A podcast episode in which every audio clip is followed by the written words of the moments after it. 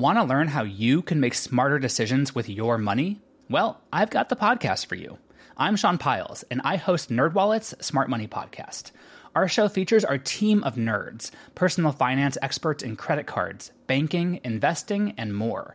And they'll help you make the most of your money while cutting through the clutter and misinformation in today's world of personal finance.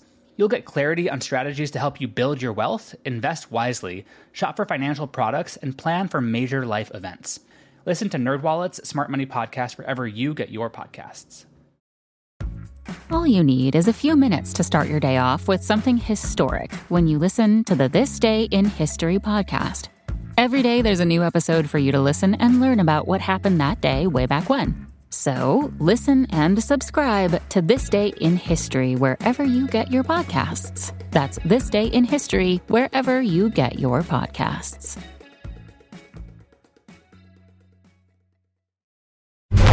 The Box of Oddities is now a Castbox original. Castbox is the fastest growing, highest rated podcast app on both iOS and Android, where you can find all your favorite podcasts. You can listen to The Box of Oddities wherever you access your podcasts. But we hope you give Castbox a try. The curator is greatly pleased with Castbox. We think it's the best. What follows may not be suitable for all audiences. Listener discretion is advised. The world is full of stories. Stories of mysteries, of curiosities, of oddities. Join Kat and Jethro Gilligan Toth for the strange, the bizarre, the unexpected as they lift the lid and cautiously peer inside the box of oddities. I'm pretty excited. We we booked our tickets to Nashville last night Yeah. for the Nashville show. And uh, Super Jazz, we've both uh, been looking at various topic options. Uh, we've been looking at various places that we want to visit while we're in Tennessee. Yeah, we- I'm so excited. We're such geeks because we go to a city and um, we're going to stay in, in the area for a few days after the show and just visit and, and, and get to know the place a little bit. but we're such geeks. Whenever we, we plan a trip, the first thing we do is let's see what they have for museums. and so far, our entire stay is centered around visiting museums. And where we'll have breakfast. and where we will eat. it's our first live show. It's going to be on February 27th at Zany's Comedy Nightclub in Nashville, and there are still some general admission tickets available. You can get them at our website. Theboxofoddities.com. I okay. I will say this very uh, enjoyable holiday season. I am thrilled that it's wrapping up. Yeah, yeah, me too. I you know, I always have mixed feelings about that because it's there's so much going on and you know, I'm such a Introvert. I guess, Yeah, yeah. sure. And uh, so it, I love so much of what the holidays bring, uh, and then so much of it makes me just want to cry in Sure. the fetal position. Right, right, right. Well, So- well, it's it's an anxious time. It is. And for people like you and I who have a certain degree of social anxiety, um, when your house is full of people, some of which you know, it's a little stressful Mm. at times. Mm-hmm, But uh, yeah, I'm looking forward to things getting back to normal again. Well, as normal as they are for you and I. sure. All right, you go first. What you got for me? oh, I go first. Yes, you do. So I thought since we are at the beginning of a new year, and this is something that I've wanted to talk about for a while, we would discuss, uh, and it sounds so lame now that I'm saying it out loud, we'd discuss calendars. You, you are a nerd. Calendars? All right. So Okay. it's no, it's interesting. The It is. odd and mysterious calendar. All right. All right. So obviously, calendars. The calendar that we use now isn't what we've always used, and No, um, we we how- only used it this year because it expired. Oh no no no no no no. I think that how things got their names and how things came to be is interesting. Okay. So here we go. Most of this came from uh, History.com and also Wonderopolis. Soon after becoming the Roman dictator, Julius Caesar said, okay, this calendar's got to change because it was the traditional Roman calendar. And there were parts of it that just weren't working for the the world as it was anymore. Oh, I, I just pictured Julius Caesar with a cat calendar. you know, little cat hanging off a branch. Hang in there, baby. Next year, I'm going to get goats. So, introduced around the 7th century BC, the Roman calendar attempted to follow the lunar cycle, but it fell out of phase a lot and had to be corrected. Plus, because politics have always been politics, there were certain people who would abuse their authority by adding days to extend political terms or interfering with election. It was like gerrymandering, but with days instead of locations. Fake calendar. Yeah. So Caesar enlisted the aid of Sosigenes, who was an Alexandrian astronomer, and he advised him to do away with that lunar cycle entirely and follow instead the solar year, like the Egyptians did. So the year was calculated to be 365 and one quarter days, and Caesar added 67 days to 45 BC to make 46 BC start on January 1st. Okay, I got you. Because up until then, the years had started in March, Ah, yes. Beware the Ides of March. but that wasn't until later Okay, well, because he was still alive. he was still alive. Right yeah, here. Okay, at this point. I just Not for long, though. no, yeah. Especially on the big scheme of things. Okay. Okay. He also decreed that uh, every four years that a day be added to February, thus theoretically keeping the calendar from falling out of step, which really was pretty incredible Yeah. considering, I mean, how little I understand of anything. Julius Caesar invented the leap year. Yeah, well, I- he I- and his his bud so Yeah. so so so Socia- Genes so- so- Soxamacia. S dog. S dog We'll is what they him. called him back in the days of yore. Mm-hmm. He also changed the month of Quintilis to Julius after himself. Of course he did. which I think is not cool. No, no. If someone else had said, "Let's call this month July," uh, and he was like, "Oh, that's that's so nice," I have, I wouldn't have thought of that. You know, that's great. But for him to be like, you know, what we should do. Um, we should name this month after me. Plus, Quintilis is hard to spell. That's valid. And later, the month of Sextilis was renamed Augustus, August, Yeah. after his successor. In the Middle Ages, people actually stopped celebrating New Year's Day. Um, and I imagine they started, stopped celebrating a lot of things because it was the Middle Ages. Yeah, it was a bummer of a time. There's no Wi Fi. And the Julian calendar didn't observe New Year's Day on January 1st.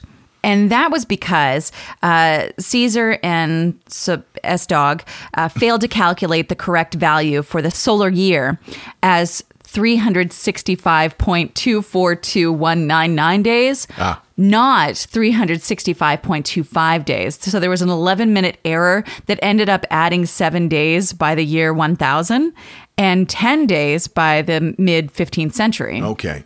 So we were way off. There were people showing up early for stuff all over the place. Right. But that's great because you could use that as an excuse to like not go to parties and stuff. You'd be like, I'm so sorry. My calendar said. Yeah, my, ca- my calendar's fast. So it was in the late 1500s that the Roman Church said, "Hey, this is an issue," and Pope Gregory the Eighth, six, seven, yep, uh, commissioned Jesuit astronomer Christopher Clavius to come up with a new calendar. So it was 1582, and the Gregorian calendar was implemented, and that omitted 10 days for that year, and established a new rule that only one out of every four centennial years should be a leap year. Okay, I got you. So the official leap year was the Gregorian calendar. Right. It was, Okay. yeah.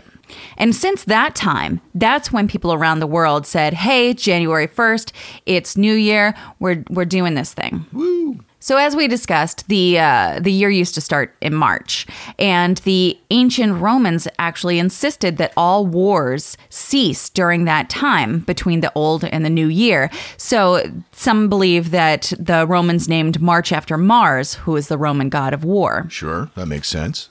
April's a little more questionable. There are theories that exist regarding the origin of the name. Some say that April got its name from the Latin word meaning second, since April was at that time the second month of the year. Okay.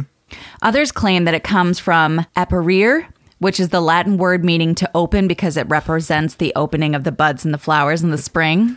I thought you said up your rear, and then it was the opening of the butts and the opening yeah. of the butts. Right. Yep. Yeah. April is the month of anal sex. Um, it's it's widely known. I love Anal Fool's Day. That's my favorite. Surprise! Sometimes, yep. Mm-hmm. Sometimes. Others think April is named after Aphrodite. Okay, let's go with that.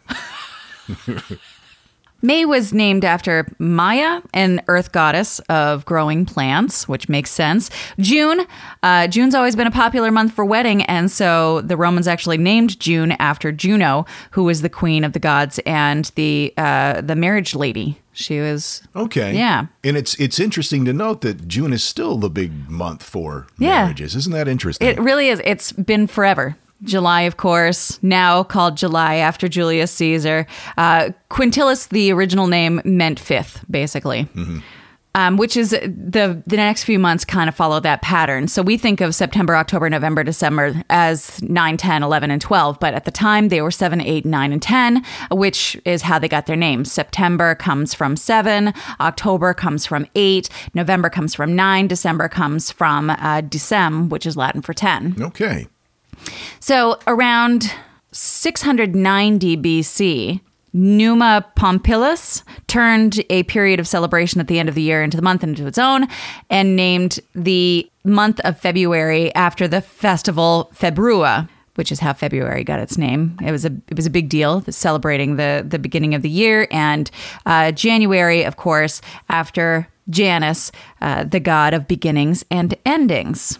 It's interesting to note, though, that England and the American colonies continued to celebrate the new year on the date of the spring equinox in March, and it wasn't until 1752 that they slash we adopted the Gregorian calendar and started celebrating on January 1st. I had no idea. I didn't either. I assumed it was Always, you know, in, Right, the, in the since- colonies anyway. Right, exactly. Uh, but it turns out, uh, especially Americans have always been like, no, we're going to do it our way, even though it's stupid. There's a long history of that. yeah. Unless it relates to bottles of soda, and then we're in. Yeah, or pop, depending on what part of the country you live in. True. Anyway, that's a, a brief history of uh, the calendars that we follow and the months and how they got their names. I think it's interesting. If you don't, uh, I I get it. Also, fuck off. um, I Well, there is Happy that too. New Year. That thing on the side? No. It's that thing in the middle. it's time for the thing in the middle. the thing in the middle. Here are some uh, bizarre facts about machines and technology. Fun. Number five, the microwave was invented after a researcher walked by a radar tube and the chocolate bar in his pants melted. Speaking of which, I found gum in the dryer the other day. Oh, that's never good. Not cool. Number four, the electric chair was invented by a dentist. That is very unnerving. I do not care for that at all. I've got to have my wisdom teeth taken out, by the way. I keep putting it off. Yeah, you've canceled how many times? Four. Four times. I'm nervous. Yeah. Number three, 23% of all photocopier faults worldwide are caused by people sitting on them photocopying their butts. That makes me so happy. Number two, Hershey's Kisses are called that because the machine that makes them looks like it's kissing the conveyor belt. That's actual audio of the Uh, Is it machine really? making Wow. Hershey's Kisses. So high tech. Yeah, Kissing the conveyor belt sounds like a euphemism, doesn't it? it does. But for what, I can't decide. And number one, typewriter is the longest word that can be typed using the keys on only one row of a keyboard. Oh, that's interesting. Yeah, and ironic. Bonus fun fact stewardesses is the longest word that's typed only using the left hand. Fascinating. The Box of Oddities with Kat and Jethro Gilligan Toth. We are really excited to welcome Shudder to the Box of Oddities family of uh, sponsors, or uh, actually, dysfunctional family of sponsors is probably a, a better description. Shudder's incredible. If we can't figure out what to watch, we just go to Shudder and there's everything. Shudder is a premium streaming video service, uh, super serving fans of horror and thrillers. It's kind of like the Netflix for horror, and we've been subscribers for over three years. If you're a horror fan and you don't subscribe to Shudder, you're not a real horror fan. Let's just be real. That's a little aggressive. It's a little aggressive, but um, I feel as though they deserve to be taunted for not subscribing to Shudder. Plus, you can stream the unexpected on all of your favorite devices, including iPhone, iPad, Apple TV, Xbox One, Amazon Fire TV, Google Chromecast, Roku, Android devices, and so much more. And they're all ad free. You know, if you're into slasher movies, they got them. You into zombies, they got them. From your uh, the old classics to modern favorites. And exclusive content as well. We're just finishing up Stephen King month on Shudder. Pet Sematary, Cujo, Salem's Lot, and more, all found on Shudder. You know, Stephen King lives in Maine. One of my all time favorite horror films, and it kind of bleeds over into the sci fi genre a little bit, is Phantasm. And you can watch that on Shudder. It's remastered and it's uncut. Here's the cool thing you can try Shudder free for 30 days. Go to shudder.com and use promo code BOX. That's S H U D D E R. Shudder.com. Promo code BOX. You listen to the Box of Oddities. My guess is uh, you're a horror fan. You really need to get Shudder. Try it out. 30 days free. Go to shudder.com. Promo code BOX. S H U D D E R dot com. Promo code BOX. The Box of Oddities. Celebrity voice impersonated. T- um, you tell me a thing now. I'll tell you a thing. My subject is nowhere near as lighthearted and fun as as yours. You remember about 30 episodes ago, Barely. 30 episodes ago, on Box 54, I talked about the crematorium, Yes, the one at, with Louisiana or uh, Georgia, I think, yep, S- southern southern United States. where the gas man had come to fill up the uh, the propane tanks for the for the uh, ovens. Right, I'm the gas man. The gas man. Yeah, I'm the, gas, gas man. Okay, go. And in the process of filling up the tanks, he he discovered piles of bodies that were never cremated. And yeah, that you know, if you haven't listened to that episode, then it would be a good lead into this one because after we did that episode, we got a lot of uh, comments and emails from people saying that's not the only time stuff like that has happened. And and in fact, right after we aired that story. A funeral home, a couple of funeral homes in Detroit, they found uh, dead babies in the ceiling. Right. Remember that? Yeah. That was like two or three weeks after that episode had dropped. Well, today we're going to talk about the Memorial Mound in Alabama. The Memorial Mound I don't like the sound of this at all. is an underground burial mausoleum, or was anyway, and it was the vision of a guy named Clyde Booth. This is coming from abandonedsoutheast.com. I'm also pulling from uh, the Mirror and the Daily Mail. So, Clyde Booth, he was a former gravedigger and also a construction engineer. Uh, real quick, that's my favorite song from Dave Matthews Band, Clyde Booth?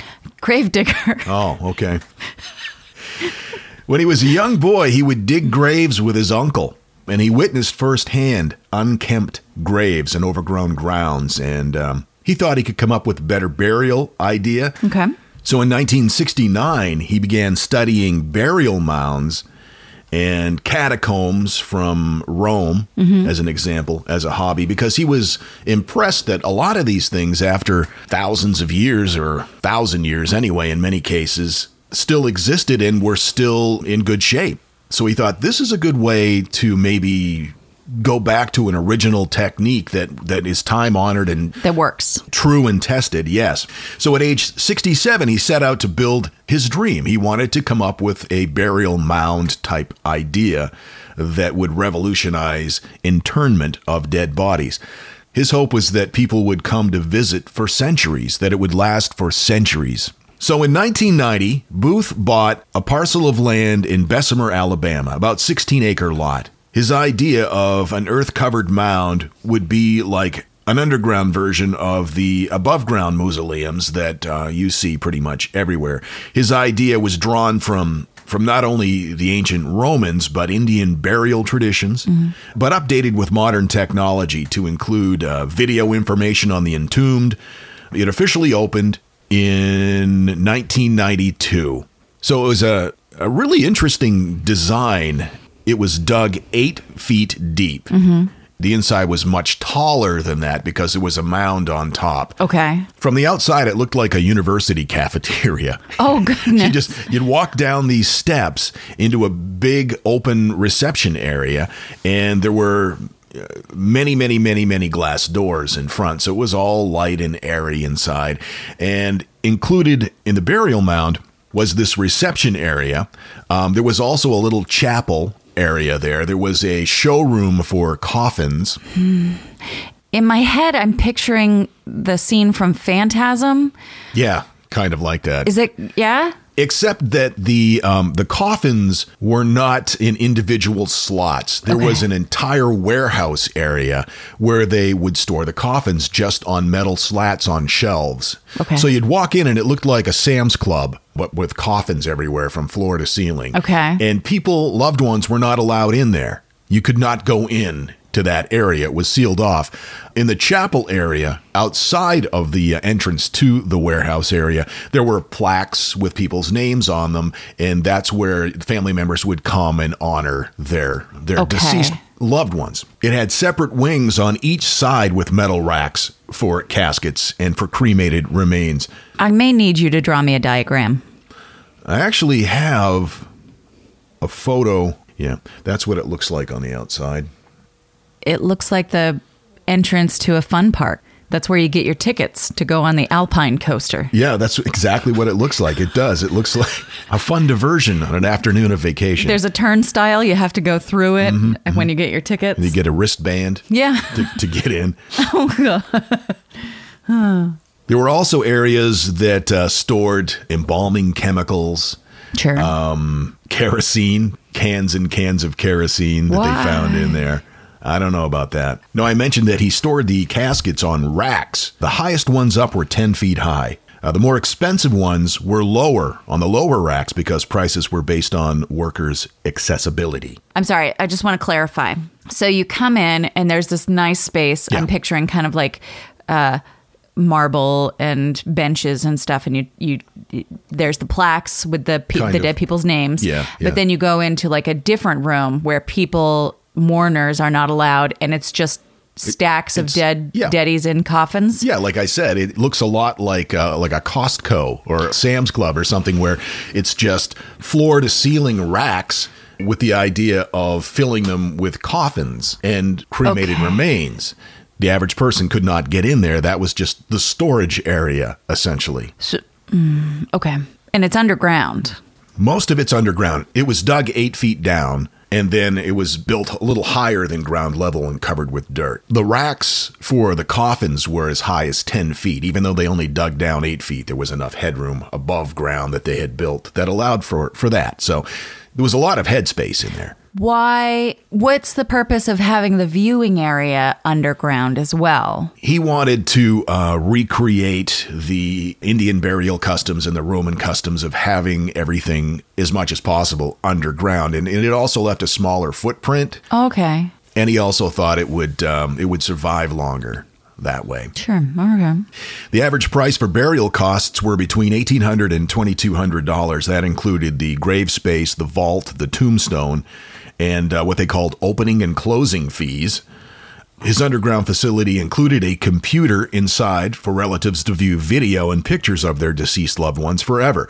Of course, in uh, 1992, when it opened, he was probably using a 380SX. That's a joke for you computer geeks. 16 megs of RAM. I don't know what any of that means. Another wing of the of the mausoleum was used to display wholesale his wholesale casket company. Um, in '96, four years after it opened, with less than a dozen burials at Memorial Mound, they shut their doors. They still were accepting burials, but they weren't allowing people in. Um, Isn't that kind of the point, though?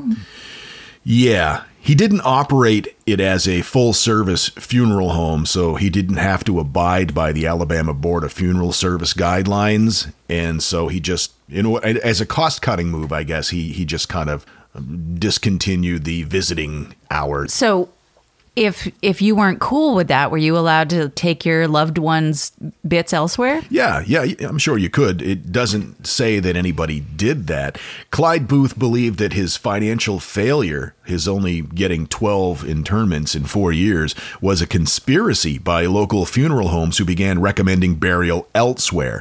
Uh, the grounds remained secured and relatives were still able to visit for those few years. So I guess like between 96 and 2000, they could still visit, but they had to do it by appointment. Okay. By the year 2000, the doors were locked and Memorial Mound was closed for good as far as visiting went. They still did accept a couple of um, internments. Okay. So Clyde Booth sadly passed away in 2009 at the age of 89. He was living in Florida at the time. Memorial Mound became abandoned after his death and quickly fell into a state of neglect. There were property taxes that went unpaid for six years Mm-hmm. or so. And so the state took over the property, but they didn't maintain it. They just took possession Sure. of it on paper. So it fell into a state of neglect. Vandals tore apart anything that they could use for scrap metal because I guess one of the doors wasn't locked. And after a while, people figured that out and they just started letting themselves in urban explorers and things like that. But usually they just kind of went into the um, The viewing space. the you know, the reception like area and maybe into the uh, the chapel area. That was until December of 2014 when an urban explorer got into the warehouse area. Oh no. And there were still human remains in there. Sure. They had never been moved. Most of the burials came from local funeral homes, and many of the caskets were not sealed or were direct burials. This would be a a big problem because it caused the bodies to break down and fluids to leak from the caskets. Local authorities knew that Memorial Mound for years had been neglected, but they didn't know that uh, a lot of the bodies That had there was seepage. yeah, it, they hadn't been properly prepared, or they were in the process of it when things just kind of came to a, a standstill. So, this urban explorer who only goes by the name Bullet posted photos online of the remains of uh, seven bodies, one an infant, inside the mausoleum. They, it was still in there. There are a couple of the photos that he posted. Well, that's rude. Decomposed bodies just lying in bags inside of boxes in uh, in this mausoleum. Now, did he feel like he was kind of doing a Geraldo style expose and uh, he wasn't doing it for the gross out factor, like, look what I found, dudes? Blah. He thought he was like breaking the case. Yeah, he actually uh, they they made an anonymous call to the local police department, but nothing nothing happened. Oh. There was no follow up, and so ultimately he posted the photos on his blog, and they started to make their way around, and the FBI got involved. Aha. And so they shut the place down. I mean, well, they secured it. It was shut down. They they taped it off and they put guards there to make sure that uh, nobody else would get in because that skull right there uh, in this picture of this body. By the time FBI authorities had secured the area, somebody had come in and stolen that skull. The word got out that you could get in and see these bodies, but before the FBI got involved, Sure. people in the urban explorer community were scoodle-dooting down there and checking it out. And not everybody had uh, respect for. Yeah. Um, and I think that it's unfair to, because so often, you know, urban explorers are respectful and Yeah. just want to see and, and learn and, you know, check it out. I'm totally on board with urban exploring. Right. Uh, but then there are dicks, Yeah. you know, uh, who just get into whatever and have no respect for anything. So the remains of one infant and seven bodies were removed by authorities and taken to the coroner's office until families could determine final arrangements. Once the bodies were removed, uh, the mausoleum was sealed shut. Well, it's about time. You'd think it would have been secured long before then. I don't understand.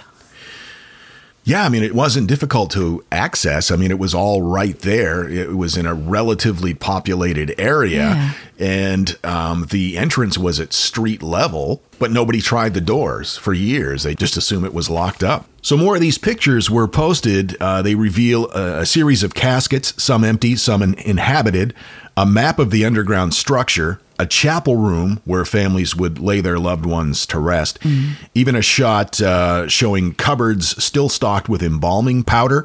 Others showed yellowish skeletal remains. Bullet, the guy who took these pictures, the urban explorer, said it was pitch black inside the mound when uh, when they he and his friends went in to explore. Bullet added, quote, People can't believe that bodies can be left behind in abandoned buildings, especially in the United States. Uh, there were more bodies up in the caskets above, but we could not reach them. Some friends and I tried reporting it to local police, but they never responded. It wasn't until another friend of mine reported it to the FBI, citing grave robbers, that something was finally done, but by then somebody had stolen the skull from this picture. Probably made a bong out of it. Gross. I'm just saying, people can be awful. I guess if you're going to steal a human skull, it wouldn't be beyond the realm of possibilities. Right. Turning it into a bong. so it was January of 2015 that AL.com became aware of the facility, reported it to authorities, and that is when the remains were removed. One authority said, It still amazes me that something like this could occur. This type of stuff happens here in the U.S., which many people find hard to believe. For example, the Morning Glory scandal, which happened in Jacksonville in 1988, that involved, quote, burying, unquote, bodies by stacking them in closets inside the funeral home. Now, that incident uh, led to more regulation in the, in the funeral industry, but stuff like this still does happen. Sure. It's crazy.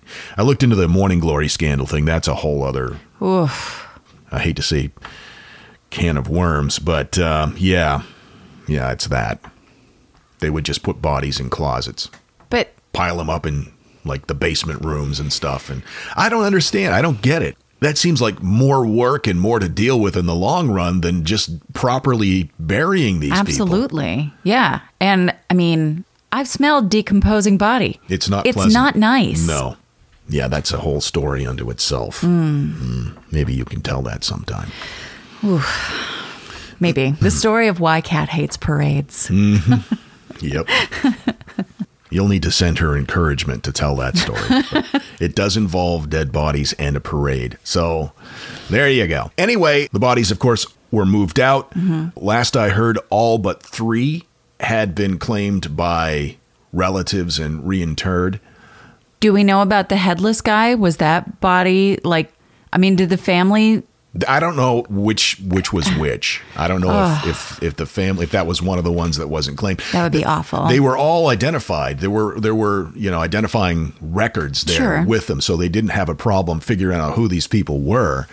In fact, their names are available online. I just hope that headless corpse was one of the unclaimed. Yeah, me too. That's like the best thing that I can wish out of this whole horrible thing, Yeah, which is a weird wish, but meh. but it's a nice wish though. Thank you. I think it's it's lovely to want people to have the skull of their loved one's corpse back yeah. and not smell like bong resin. It's a simple thing, Mm-hmm. but uh, yeah.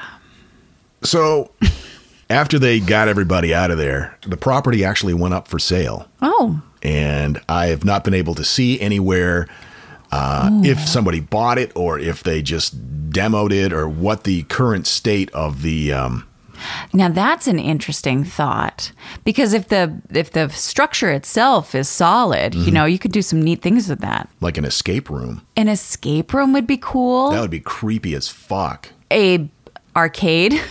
An arcade. Would that be disrespectful? I don't know. Yeah. I'm torn. I want to turn everything into an arcade. I don't know. That's one of the reasons I love you so much. so there you go. The Memorial Mound. Uh, Clyde Booth's creation in Bessemer, Alabama. Weird. That was fun. Thank you. I mean, not fun, Not but you know. But yeah, interesting. Very. It came down, in this case, it came down to uh, him just dying and nobody taking Yeah. care of it after 2009. There was no indication that I could find that there were issues with uh, lack of care leading up to that point. He had just closed the doors and stopped accepting.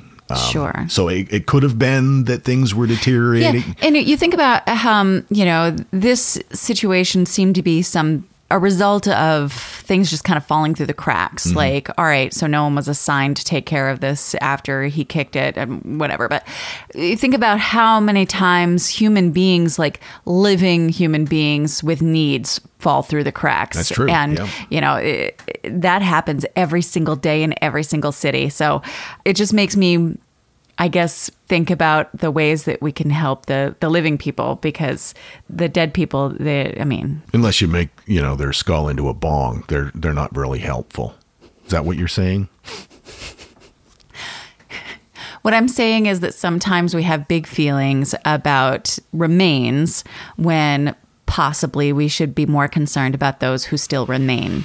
Stop it. Don't make it a thing. It's a thing. You made it a thing. You made it a thing. You did. Anyway, there you go. So there's that. There's that. Happy New Year. Happy New Year 2019. Yeah. That's going to take me a while to get used to saying. Our next show will be our first show of 2019. That will drop on Thursday. Until then, keep flying that freak flag. Fly it proudly, you freak. And so, let it be known that the Box of Oddities belongs to you. The Box of Oddities commits to the telling of stories stories of the strange, the bizarre, the unexpected. We wish to offer our deeply felt gratitude and appreciation for your patronage.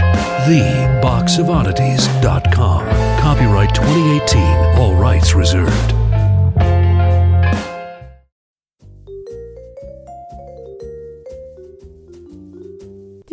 Love history but hate when it's stuffy and boring? Well, look no further and join me, Katie Charlwood, your friendly neighbourhood social scientist and reader of books, as I delve into unsolved historical mysteries, murders by gaslight, and of course, women who have been misrepresented through all time. On Who Did What Now, the history podcast that's not your history class. Listen wherever you get your podcasts.